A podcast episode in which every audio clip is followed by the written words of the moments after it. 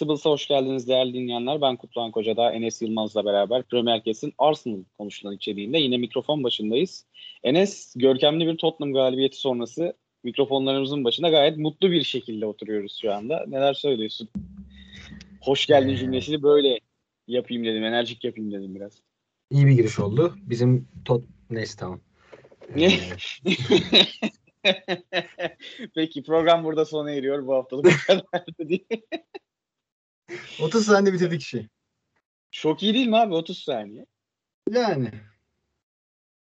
Ee... Neyse. Bu çok kötü yerlere gidebilir bu konu devam et. Tamam tamam Dö- dönüyorum. Bu haftalık sansürümüzü attığımıza göre bünyeden. Evet, evet. Sen safranı da attığına göre programa başlıyoruz. ee, ciddi söylüyorum gram heyecan yoktu. Şahitlerim de var. Sözlü şahitlerim de var. Ben baştan bir gün önce, iki gün önce hatta seninle konuştuğumuzda bir hafta önce biz Tottenham'ı hmm. çok rahat süpürürüz. Bu Tottenham cacık.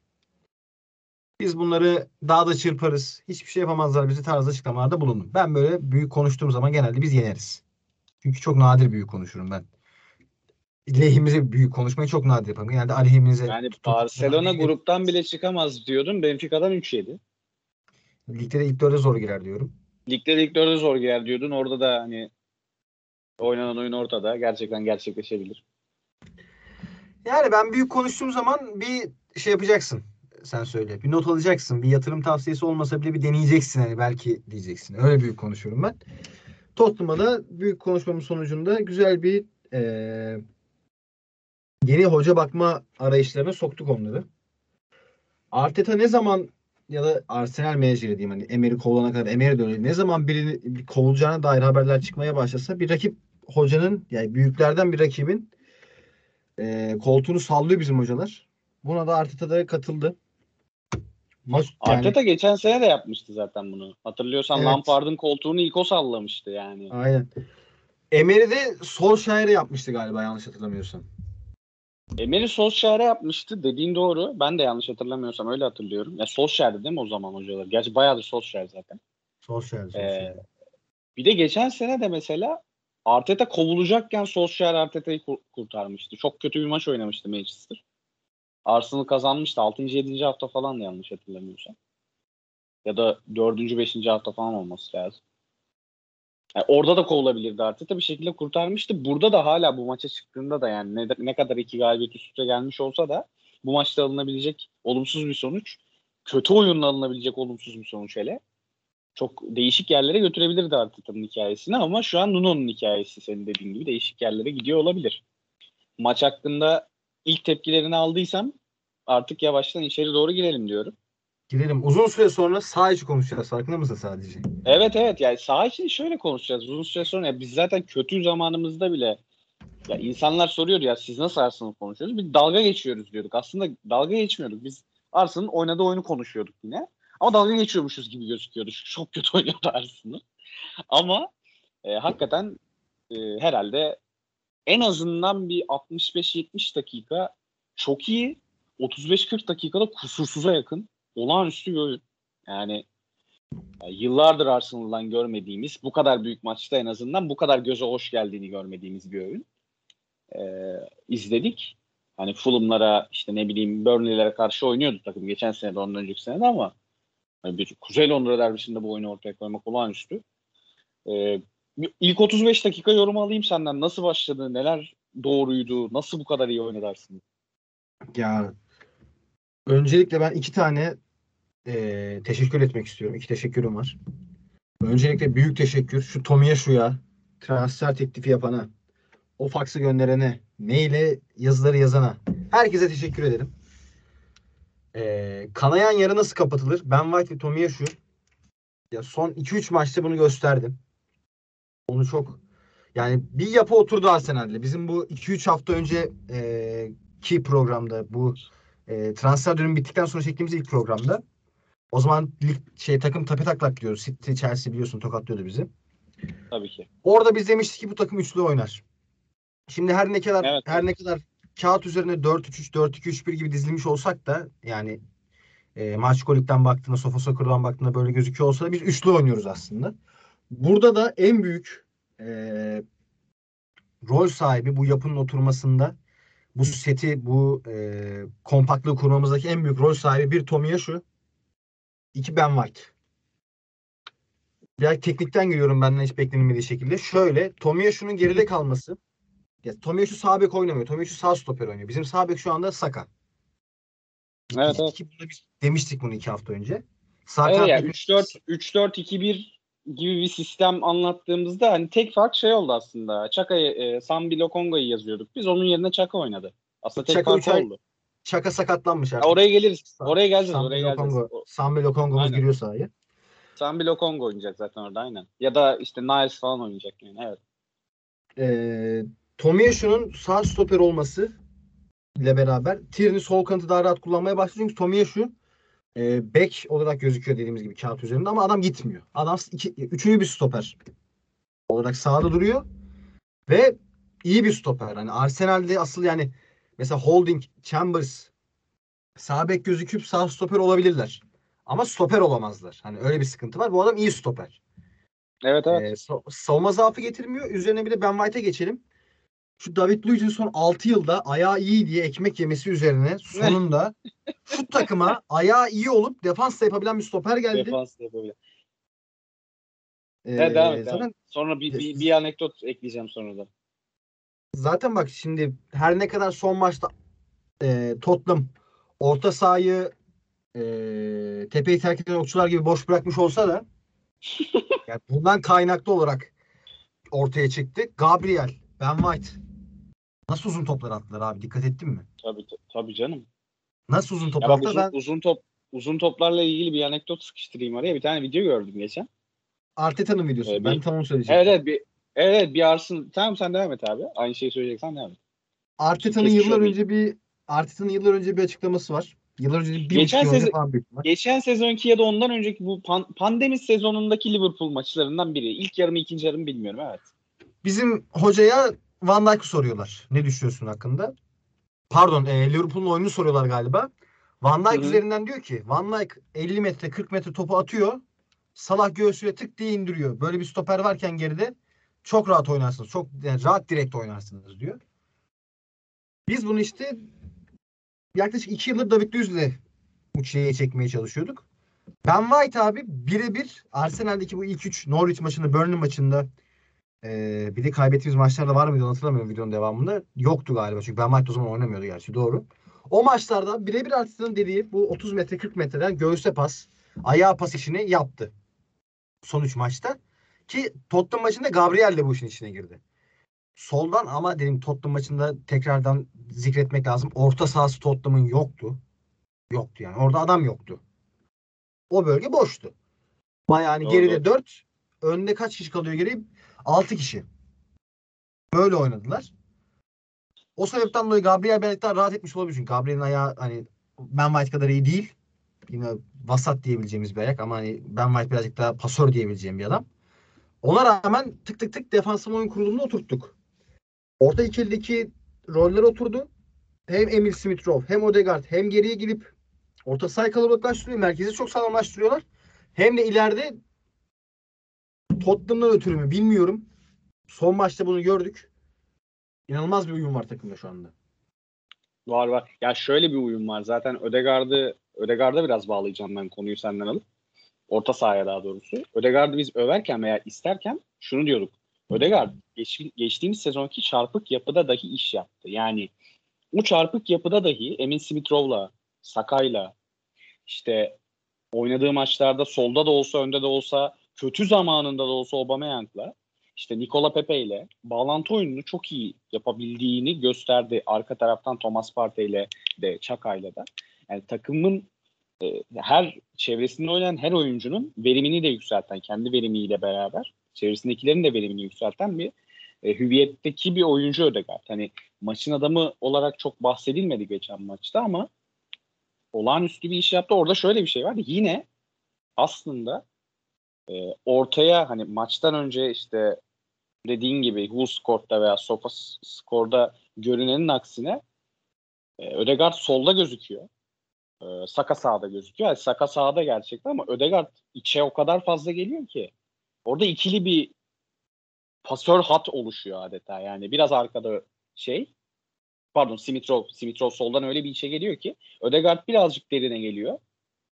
Simitrov direkt ortaya geliyor. Simitrov 10 numara gibi oynuyor gerçekten orada. Öyle konumlanıyor. Ve hani öyle iyi bir uyum yakalanmış durumda ki şimdi başka bir oyuncuyla bu uyumu bu kadar kısa sürede yakalayamazdın. Ödegaard olduğu için oradaki oyuncu, oradaki temel taş belki de Ödegaard olduğu için bunu çok rahat yapabiliyorsun. Ee, Simitrov'la oynama alışkanlığı da buna bir etken.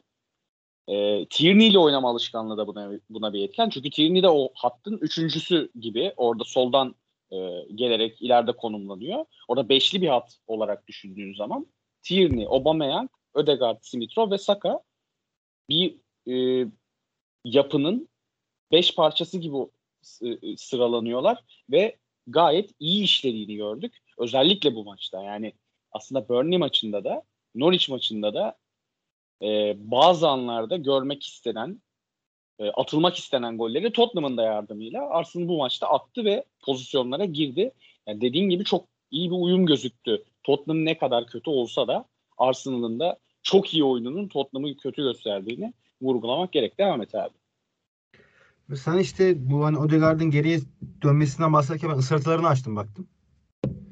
Hı hı. Ee, Tomiyasu, Ben White, Gabriel. Yan yanalar. Kieran Tierney hem defansta çok e, sen söyle kırmızı.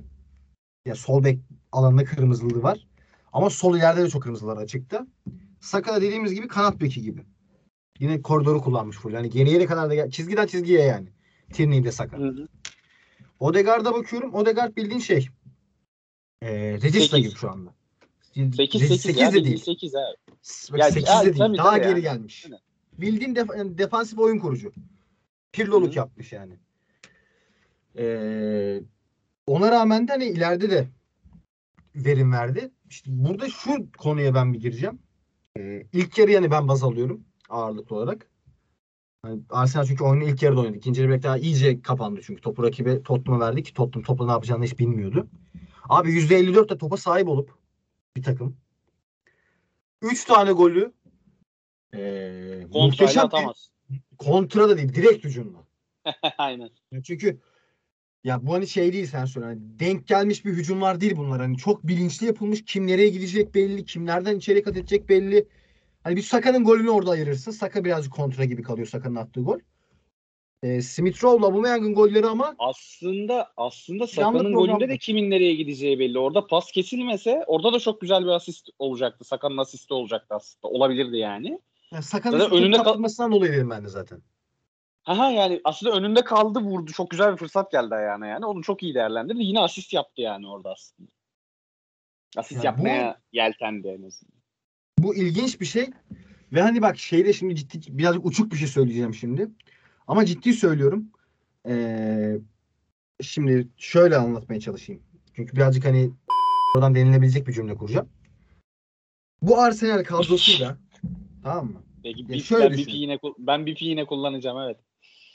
Bu kadroyu tamam bu Arsenal kadrosunu şeyle kıyaslayın tamam. abi. Şu anki Chelsea kadrosu değil de geçenki Chelsea kadrosuyla kıyaslayın.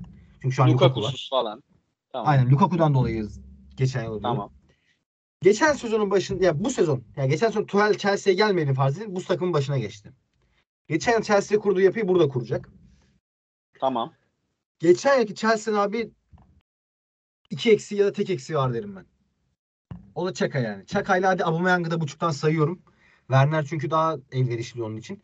Baktığında e, aynı yapıyı kurabilirsin ama bu takımın hücum silahı, hücum zenginliği geçen maçta ya yani Tottenham'a Tottenham'dan dolayı görmüş de olabiliriz bunu. Daha tam sınanmadı aslında. Bu direkt hücumdaki o az önce övdüğümüz olaylar. İyice sanırsa ve yani bunun yani süreklilik haline getirebilirse bu takım e, direkt hücumu da çok iyi yapan ve aslında bu bir bu takım şey kopyası. Tuhel'in yapısının kopyası bildiğin.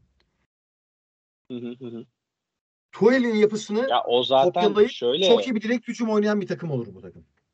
O zaten şöyle yani benim anladığım Arteta'nın hayali zaten şu. E zaten yıllarca Pep'in yanında çalıştı. Pep'in dörtlü görünüp üçlü oynayan sisteminin birçok parçasında yer aldı City'de. Tabii orada da ee, mesela bak defans Walker'la üçlü mesela Pep'te. Yine sağ bekten Walker'la defans. üçlüyor. İşte Cancelo oynadığında Cancelo hiç defans oynamıyor mesela. So, orta saha oynuyor bildiğin ya. E, tabii, Sol iç tabii. oynuyor.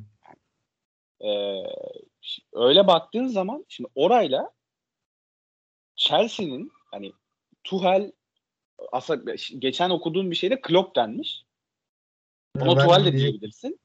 Tuchel de diyebilirsin. Alman sistemini birazcık şey yapmaya çalışıyor. Yani dünyada şu an en iyi iki takım, en iyi 3-4 takım veya diyebileceğin takımlardan bir karma yapıp oyun anlayışı olarak söylüyorum. Bak kalite olarak söylemiyorum. Burada dinleyenler yanlış anlamasın. Oyuncu kalitesinden ben vurmuyorum. Sadece oyun anlayışını düşün.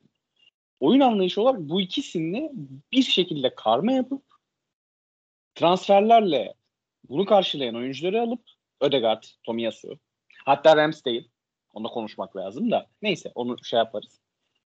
Kaleci olarak Ramsdale, işte Ben White gibi bir pasör, savunmacı. Şimdi burada dediğin gibi sadece şey var. Bir test edilmedi. Bence de test edilmedi. Yani mesela Declan Rice'a karşı test edilmedi bu. Calvin Phillips'e karşı test edilmedi bu. Şeyden örnek vermiyorum bak hani e, dört e, ilk dördün büyük favorisi olan dört takıma girmiyorum şu anda. Çünkü Tabii. hala o seviyeye çok uzağız. E, ama işte Muad- muadil takımlardan bahsediyorsun. ha kalbur üstü ya ka- muadil takımlar bir de kalbur üstü orta sahası olan takımlar. Abi Höybier geldiğinden beri en kötü maçını oynadı belki. Ama yani, Yani- şeye Delali desen, Delali desen orta sahadaydı. Orta saha değildi yani. Onlar da var. O yüzden söylüyorum bunu. Devam et. ya şeyi bir hani açalım. Yani ufak parantezde hani üzerinden geçiyorum ben ikileri ama açık bir konuşalım. Ya Arsenal'in bu oyunu o kadar rahat oynamasındaki en büyük sebep abi ciddi anlamda Tottenham orta sahada hiçbir şey yapmadı. Hiçbir Tabii, şey yapmadı bak. Hani Odegaard geldi kalabalıklaştırdı. Şey geldi e, Smith Rowe geriye çekildi kalabalıklaştırdı diyoruz ya. Ya Smith Rowe'un yapmasına etmesine aslında gerek yoktu. Çaka ile Parti tek başına orta sahayı alırlardı. Çünkü yani çoğu bu Arsenal'in direkt hücumuna başladığı pozisyonları izleyin. Abi kimse yok. Kimse yok orta sahada. Ya O alan cidden boş. Yani bizim şunu hani alışmış olduğumuz mübalağa yapmıyoruz burada. Harbiden öyle yani. Öyle. Ya şunu belirtmem lazım ama mesela Norwich maçında niye bu yaşanmadı? Yani Norwich de zaten ha, kendi sahasında daha fazla konumlandı Norwich ama Norwich ileriye çıktığında da niye bu yaşanmadı? Yani Norwich'in en büyük sıkıntısı zaten geçiş oyunu hiçbir şekilde savunamıyor. Yani genel olarak zaten savunamıyorlar. Geçiş oyunu hiçbir şekilde savunamıyorlar neredeyse. Liv- Liverpool maçı mıydı? 2-3 hafta önce oynadıkları. Çok basit iki tane hatta Ozan'ın e, hata yapmasına sebebiyet veren çok basit geçişler yediler.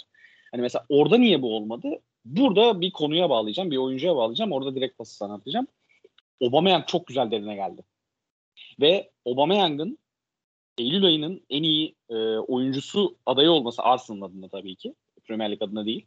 E, dört oyuncudan biri olmasının en büyük sebebi belki de Burnley maçında da Tottenham maçında da gerçekten Arteta'nın istediği şekilde derine gelip oyun kurulumuna katkı, katkı vermiş olması, oyun kurulumunda rol oynamış olması. Biz geçen işte Titanlar'da konuşurken e, Fatih abi sordu hani transferlerden bahsetti. Bu kadar transfer yapıldı. işte Arsenal'ın geleceğini nasıl görüyorsun? E, vesaire vesaire diye sordu. Ben şey dedim. Hala Aubameyang var. Hala Çaka gibi oyuncular var. İlk 11'de yer buluyorlar. Aubameyang yerine Vlahovic'i biz Enes'te çok fazla adını anıyoruz. O tarz bir oyuncunun gelmesi lazım. Zaten Arteta'nın sistemine de uyan oyuncu odur. Hani bunu dünyada en iyi yapan mesela dünyada en uyumlu olacak olabilecek şey işte Kane'i sayabilirsin. Lukaku'yu sayabilirsin. Oyun kurulumuna katkı veren, e, sahanın her yerinde olabilen ve e, topu taşıyabilen, topu dağıtabilen forvet.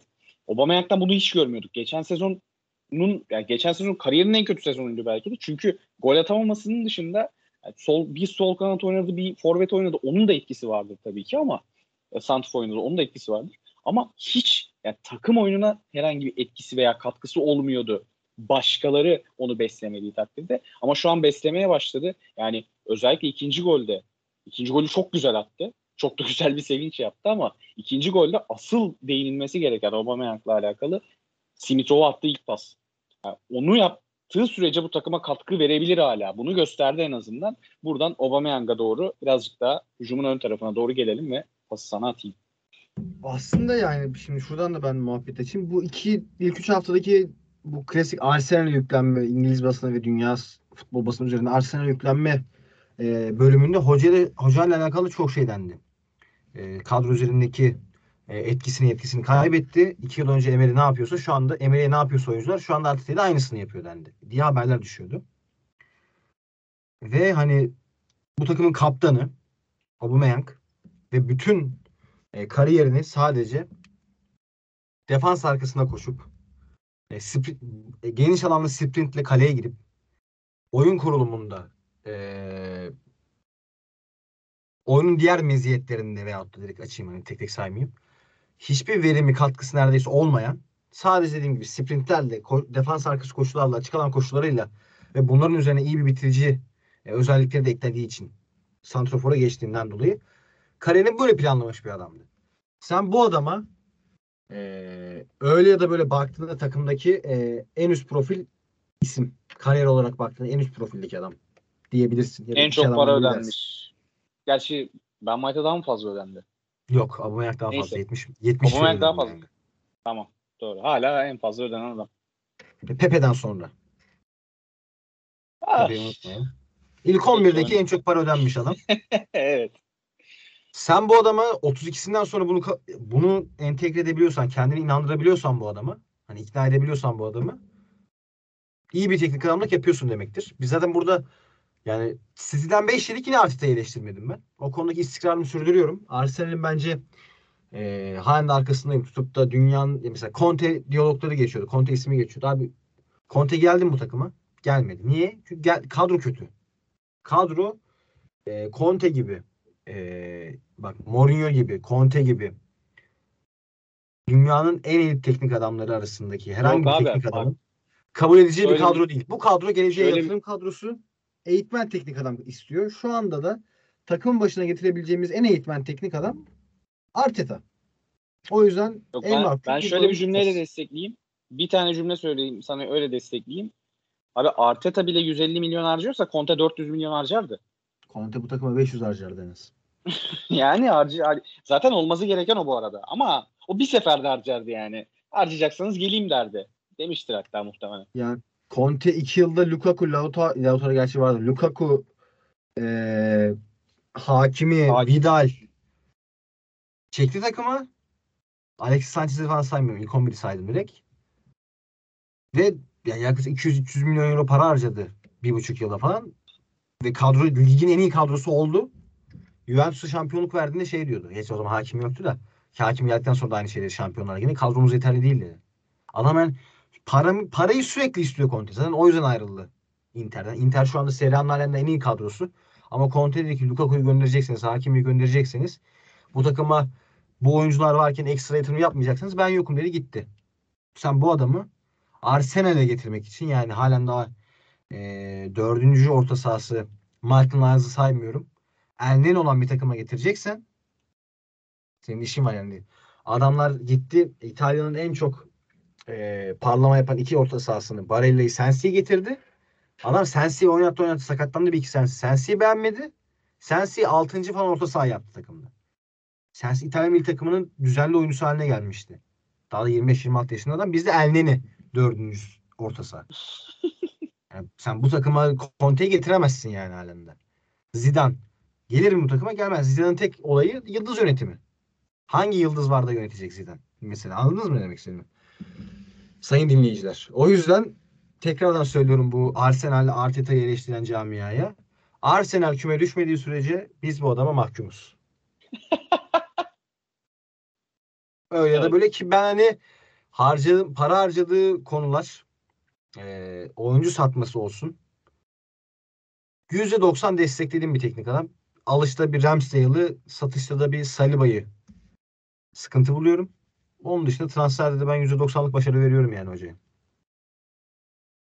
Yani o Saliba işte Saliba Mari ben hep karşılaştırıyorum. O mevzu olmasa gerçekten e, yönetiliş açısından ki bu ilk yaz bu kaç işte hangi yaz oluyor? 2019 yazı oluyor değil mi? Bu, Aynen, bu iki- ikinci yazı. İkinci yazı bu. Bu bu evet, evet, yani 2019 yazını şey yaptığımız zaman e, dikkate aldığımız zaman pardon.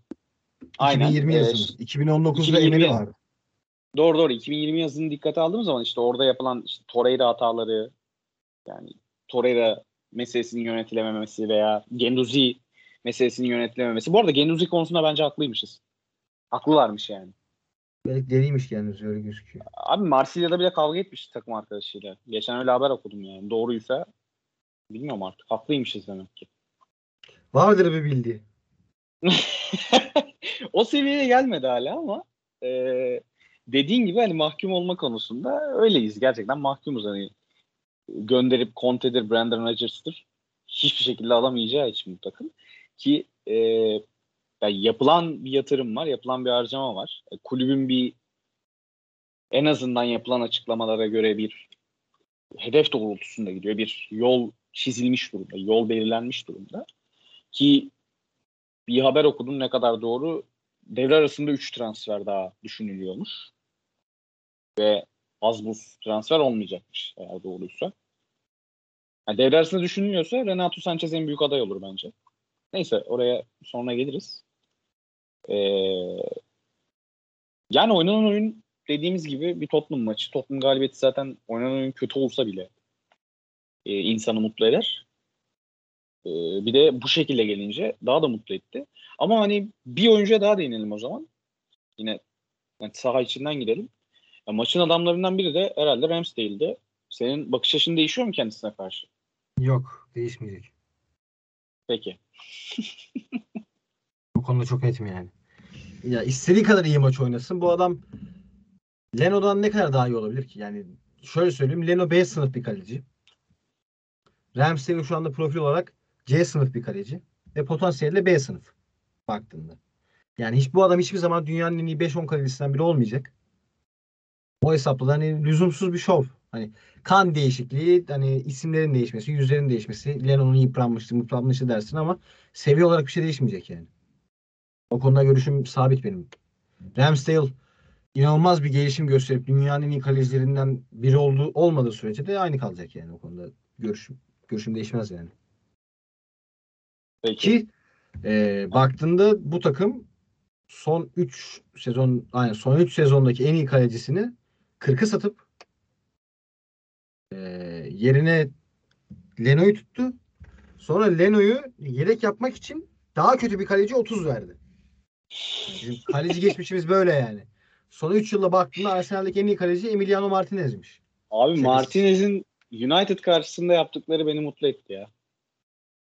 Ya ondan bağımsız Ne söylüyorum bu arada. Kalecilik Ya olarak ne yani diyorsun? Tamam o, o konuda konuşalım biraz. Ben sen Onu- strese bak. Ben ben Ramsdale dedikçe senin canın sıkılıyor. Bir daha Ramsdale'dan konu açmayacağım.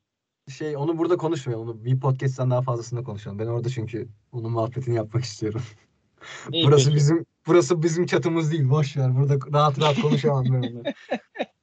Burada taraftarlığımı tam ortaya koyamıyorum. İyi peki. Beep sesi bir saniyelik diye arka Yok, arkaya yok. koyarım istiyorsan. Ama ya bak hadi Yok. şöyle bir şey söyleyeyim.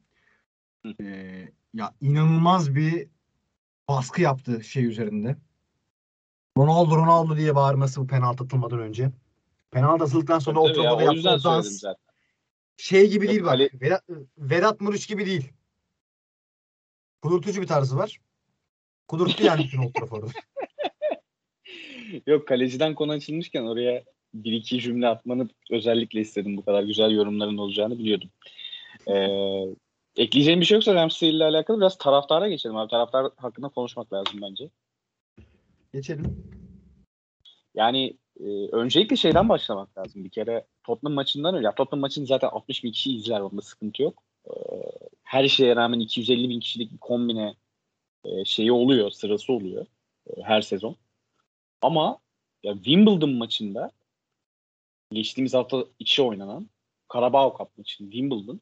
Yani Kara- Carabao Cup maçı olur. Atıyorum Chelsea maçı olur. Atıyorum yine Tottenham maçı olur. Atıyorum işte United maçı olur falan. Wimbledon maçında 50 bin kişi vardı. Ve takım sadece Norwich ve Burnley'i yenmişti. Hala 6 puanda çok gerilerdeydi. Ve çok da Tottenham maçındaki gibi ikna edici bir oyun hiçbir zaman oynanmamıştı. Ona rağmen inanılmaz bir taraftar desteği var ve Arteta'ya da maç önü röportajında stad içinde gerçekleşmeye başladı tekrar. Ee, Covid önlemleri gevşediği için. Ee, Arteta'ya da maç önü röportajı için sahaya çıktığında büyük bir destek gelmiş taraftardan. Ee, böyle de bir bilgi var. Neler söylüyorsun taraftar hakkında? Ya burada hani çok genişten de alabilirim İngiltere taraftar kültüründen bahsedip. Direkt Premier Lig ve Big Six arasına kadar daraltıp Arsenal övmeye de eee, başlayabilirim. Hangisini istiyorsun? Valla istersen bir genişten al. Big Six çok şey olacak çünkü. Ya şöyle söyleyeyim. Big Six'e, Big Six'e inersin zaten diye düşünüyorum. E, tabii yolun sonu oraya gidecek zaten garanti. Ee, ya İngiltere'de yani bu podcast'i dinleyen %90'ın da bildiği gibi çünkü yani Premier Cast isimli bir podcast izliyorsan İngiltere'nin taraftar gruplarıyla alakalı bir bilgin de vardır illaki. Ee, taraftara küsmek olmaz. Şey takıma küsmek olmaz genelde. Ee, bu bir yani şey bu bu bir hafta sonu etkinliği o adamlar için. O kültürde. Yani temel ihtiyaç gibi bir şey. Her hafta ta- yani bu şey için demiyorum hani Premier Lig için demiyorum. İngiltere 5. lig takımlarının bile neredeyse stadı full çekiyor. 10 bin kişi 15 bin kişi tribün var ama doluyor yani baktığında. Bu İngiltere'yi e, Avrupa'nın geri kalanından ayıran bir durum. Çünkü İngiltere'deki her takımda bu durumu görüyorsun. E, Arsenal'de bunun en eski ve en iyi örneklerinden biri.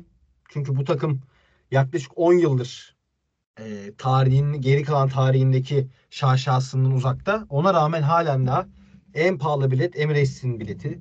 E, en zor bulunan bilet Emirates'in bileti. Hani şey hayalleriniz olmasın. Nasıl söyleyeyim? Abi hafta sonu gidip işte Arsenal maçı izlemek istiyorum. Bu kurdan dolayı demiyorum bunu. Bilet bulamazsınız çünkü. Gişe, gişede, gişede bilet satılamıyor. Ya aynen. Bunu hani Big Six'te e, böyle az takım var. Yani Tottenham'ı bulursun. Ne bileyim işte Chelsea'ye zaten herhalde en rahat bulacağın Chelsea'dir. Adamlar çekirdek çitleyerek maç izliyorlar çünkü. Yani birazcık daha Big Six'in eskilerinde bulamazsın. United'da bulamazsın. Liverpool'da, Liverpool'da Liverpool, bulamazsın. mesela Ko- Kop, Kop'ta bulamazsın. İmkanı yok. E tabii oraya gideceksin. Stadın yakında bir O, tür, yani o, tür, o tribünde bulamazsın. Yani başka bir tribünde bulabilirsin belki de. İşte, işte o yüzden publarda bile bir stad ambiyansı oluyor İngiltere'de. Aynen. Aynen. kültürü de oradan geliyor yani. Ya adamların yani futbol ülkesi title'ını biz çok sakız gibi kullanıyoruz ama futbol ülkesi böyle oluyor işte baktığında. Ee, hı. bilete ulaşım kolay. Stada ulaşım kolay. Yani biletin fiyatı cüzi bir rakam. Oranın gelir kalemine göre. Statlar ulaşım açısından kolay. Teknolojik. E, ilgi her şekilde Ve, var. şey, ve, ve, ve şehrin merkezinde. Aynen ve şehrin merkezinde senin bu Twitter'da Onu bugün siyasilerle Ben bugün çok- konuyu Ben çok Gördüm. ben çok şey oldum bugün. Çok gördüm geçirdiğin neyse. sinir krizini. Yani Ee, neyse. O başka bir konu evet. Tabii biz Türk Türk Olimpiyat oyununun şey stadına yamayacaklar gibi gözüküyor. Tabii tabii canım orada oynayacak. Fenerbahçe'de, Beşiktaş'ta, Galatasaray'da köpek gibi orada oynayacaklar bundan sonra. Öyle diyor arkadaş. Neyse. sen, sen devam et kanka. Neyse de, tabii devam edelim.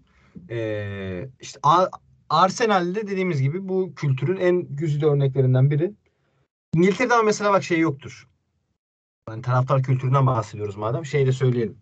Şimdi bir Dortmund maçı izlediğinde, bir Marsilya maçı izlediğinde onu geç işte Türkiye'de herhangi bir kalbur üstü önemdeki bir maça gittiğinde büyüklerde. Çünkü büyükler diyorum çünkü stad o zaman da oluyor bir tek Türkiye'de bir lig maçta.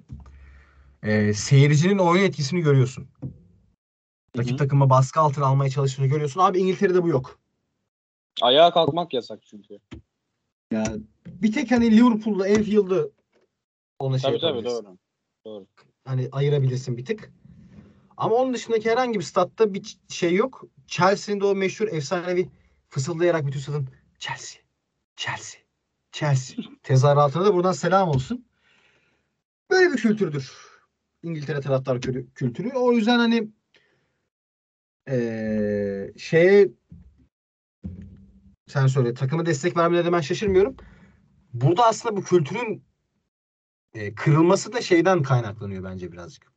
Şimdi benim bildiğim kulüplerin e, İngiltere'deki kulüplerin sahipliği mevzusu herhalde şeyle beraber başlıyor ya da yurt dışına satılması kulüplerin. E, 90'lardaki o Premier Lig'in kurulmasından sonra başlayan olaylar bunlar.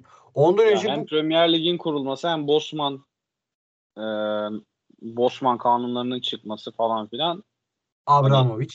piyasanın piyasanın çok rahatlaması. E, o tabii ki 90-2000 arasındaki Rus oligarklarının bir anda çok zengin olması ve dünyaya açılmaları, çeşitli ülkelerde yatırım yapmaları falan filan onlar da var. E, o ülkelerden biri İngiltere ve futbolda büyük bir piyasa. O, o da var de, de- dediğin gibi. Yani çeşitli yerlerden yatırımlar geliyor. Amerika'dan da geldi, Rusya'dan da geldi, Çin'den de geldi falan filan. Şimdi bunlardan önce bu kulüpler eee, Mike Ashley bunun en popüler örneği olabilir herhalde gibi eee, takımın taraftarı ve o semtin, o şehrin eee, zengin bir eee, iş adamının ya da zengin olması gerek. Mike Ashley zengin de hani ne hikayeler var İngiltere'de baktığında. Yönetmesiyle, satın almasıyla devam ediyordu hayatına o kulüpler. Şimdi böyle yurt dışındaki kar amaçlı şirketleri satılmaya başladığı zaman da o e, kulübün taraftarıyla olan bağ kırıldı aslında. Arsenal de bunun çilesini çekiyor baktığında yani dediğim gibi. Kroenke'nin takımlarını say desem sana şimdi 6 tane takım sayacaksın. En önem verdiği 8. takım 9. takım Arsenal. Adamlar Valla ben spor. sana şöyle ben, ben sana şöyle bir örnek vereyim. Los Angeles Rams'e bir stat yaptılar. SoFi Stadyum. Ee, 5-6 milyar dolara mal olmuş. 4,5-5 milyar dolarını da Kroenke cebinden vermiş. Tabii, o 4,5-5 milyar vermesinin sebebi büyük ihtimal 20 yılda en aşağı o onun çarpı 2 çarpı 3 dönüşü olacak büyük ihtimal. O Abi yani- Super Bowl'u orada oynatacaklar işte. 2022 Tabii. Super Bowl orada oynanacak öyle düşün. Oh tamam. Ve her ve her hafta maç oynanacak o statta. Çünkü Los Angeles'ın iki tane Amerikan futbol takımı var. İkisi de o statta oynuyor maçlarını. Ee, şey Rams'in sahibi. Los Angeles Rams'in sahibi Kroenke. Ama herhalde Chargers'ın şeylerinden de stada yaptığı yatırımdan dolayı bir geliri vardır diye düşünüyorum. Tabii Net bir bilgim vardır yok. ya. Net bir bilgim yok ama vardır diye düşünüyorum. Evet abi devam et. Yani işte bu durumu olduğu zaman işte Green Street Hooligans'ı izleyin. Tavsiyemdir. Evet. İngiliz taraftar yapısıyla yönetimin farklı düşünme ne kadar farklı düşündüğünü orada anlarsın. Yani bir tarafta önemli olan kazanmak, öbür tar- öbe- önemli olan öbür semtin takımını yenmek, öbür şehrin takımını yenmek, ee, deşarj olmak.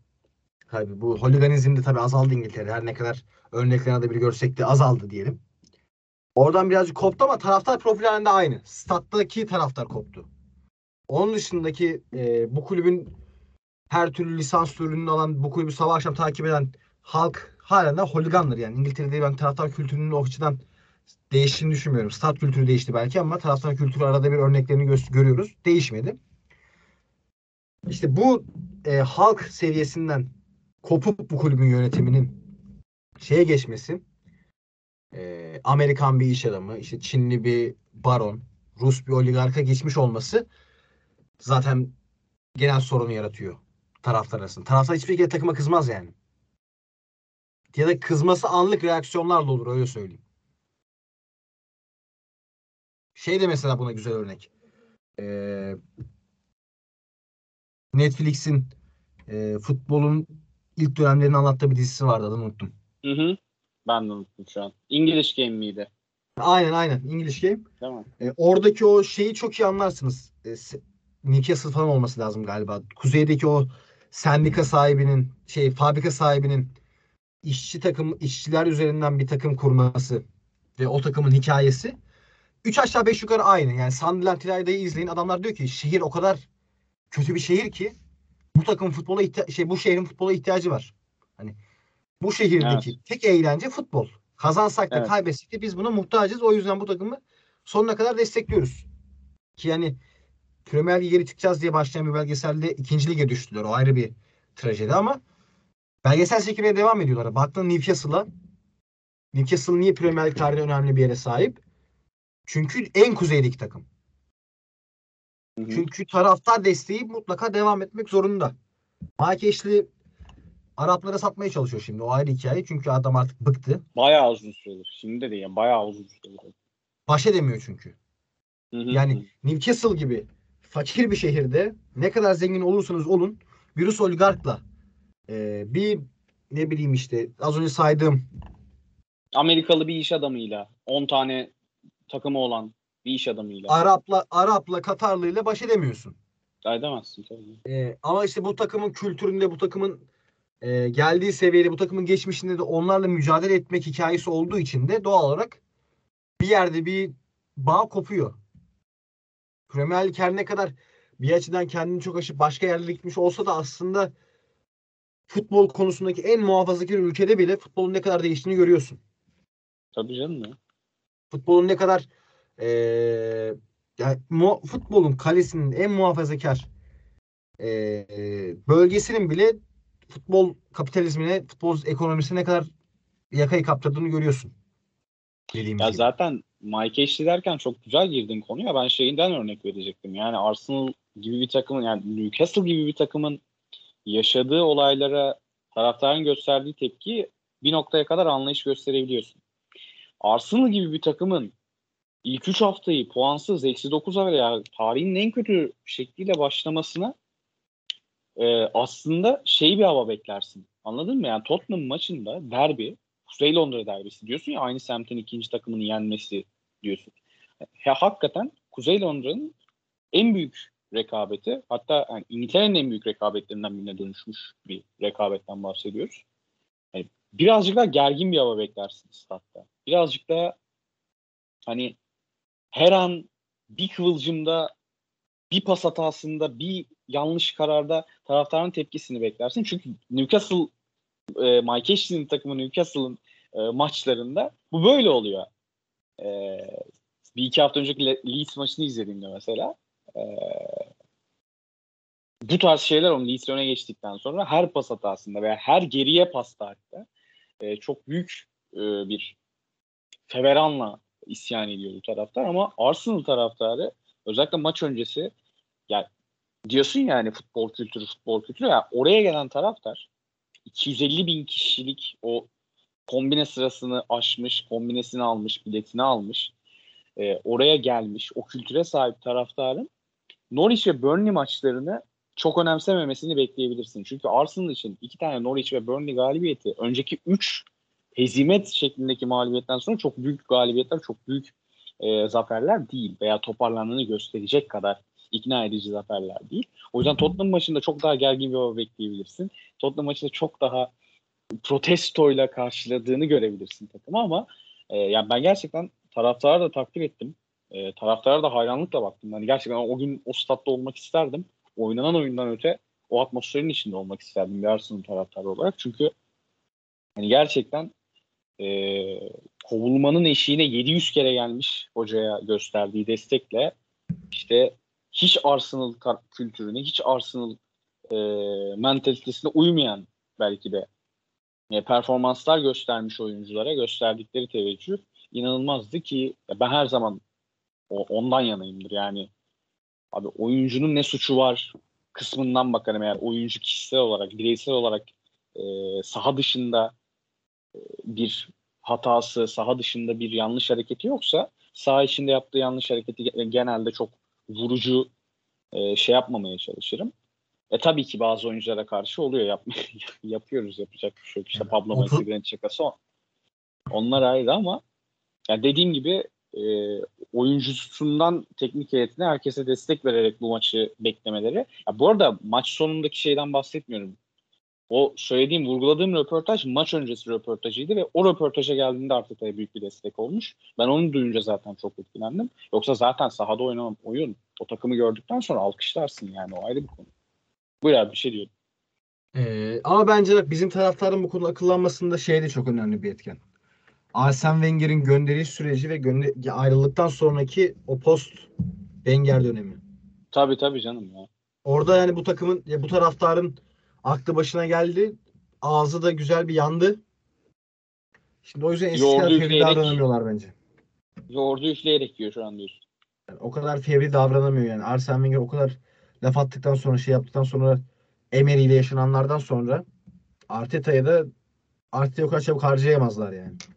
Ya ben Harcarlarsa- dediğim gibi ben her zaman hı. Harcarlarsa daha büyük sıkıntılar doğacağını bence artık biliyorlar. Ya ben o konuda hep aynı noktadayım. Hani geçen Fatih abi şey de dedi mesela. Ya kulüp binası niye yanmadı dedi mesela. Bu kadar hezimete rağmen falan. Hani şey dedim ben şakayla karışık abi dedim. Burası Marsilya değil Londra orası falan dedim şakayla karışık ama şey konusunda haklı. Yani e, kulüp binası yani kulüp yönetimine tepkiyi vermesi gerekiyor. Taraftarın bunu bilmesi beni sevindirdi zaten. Yani çünkü sahadakine tepkiyi vermek en kolayı. Veya sahadakini yuhalamak da çok kolay. Ama o hiçbir şey düzeltmiyor. Hiçbir şey düzeltmeyecek.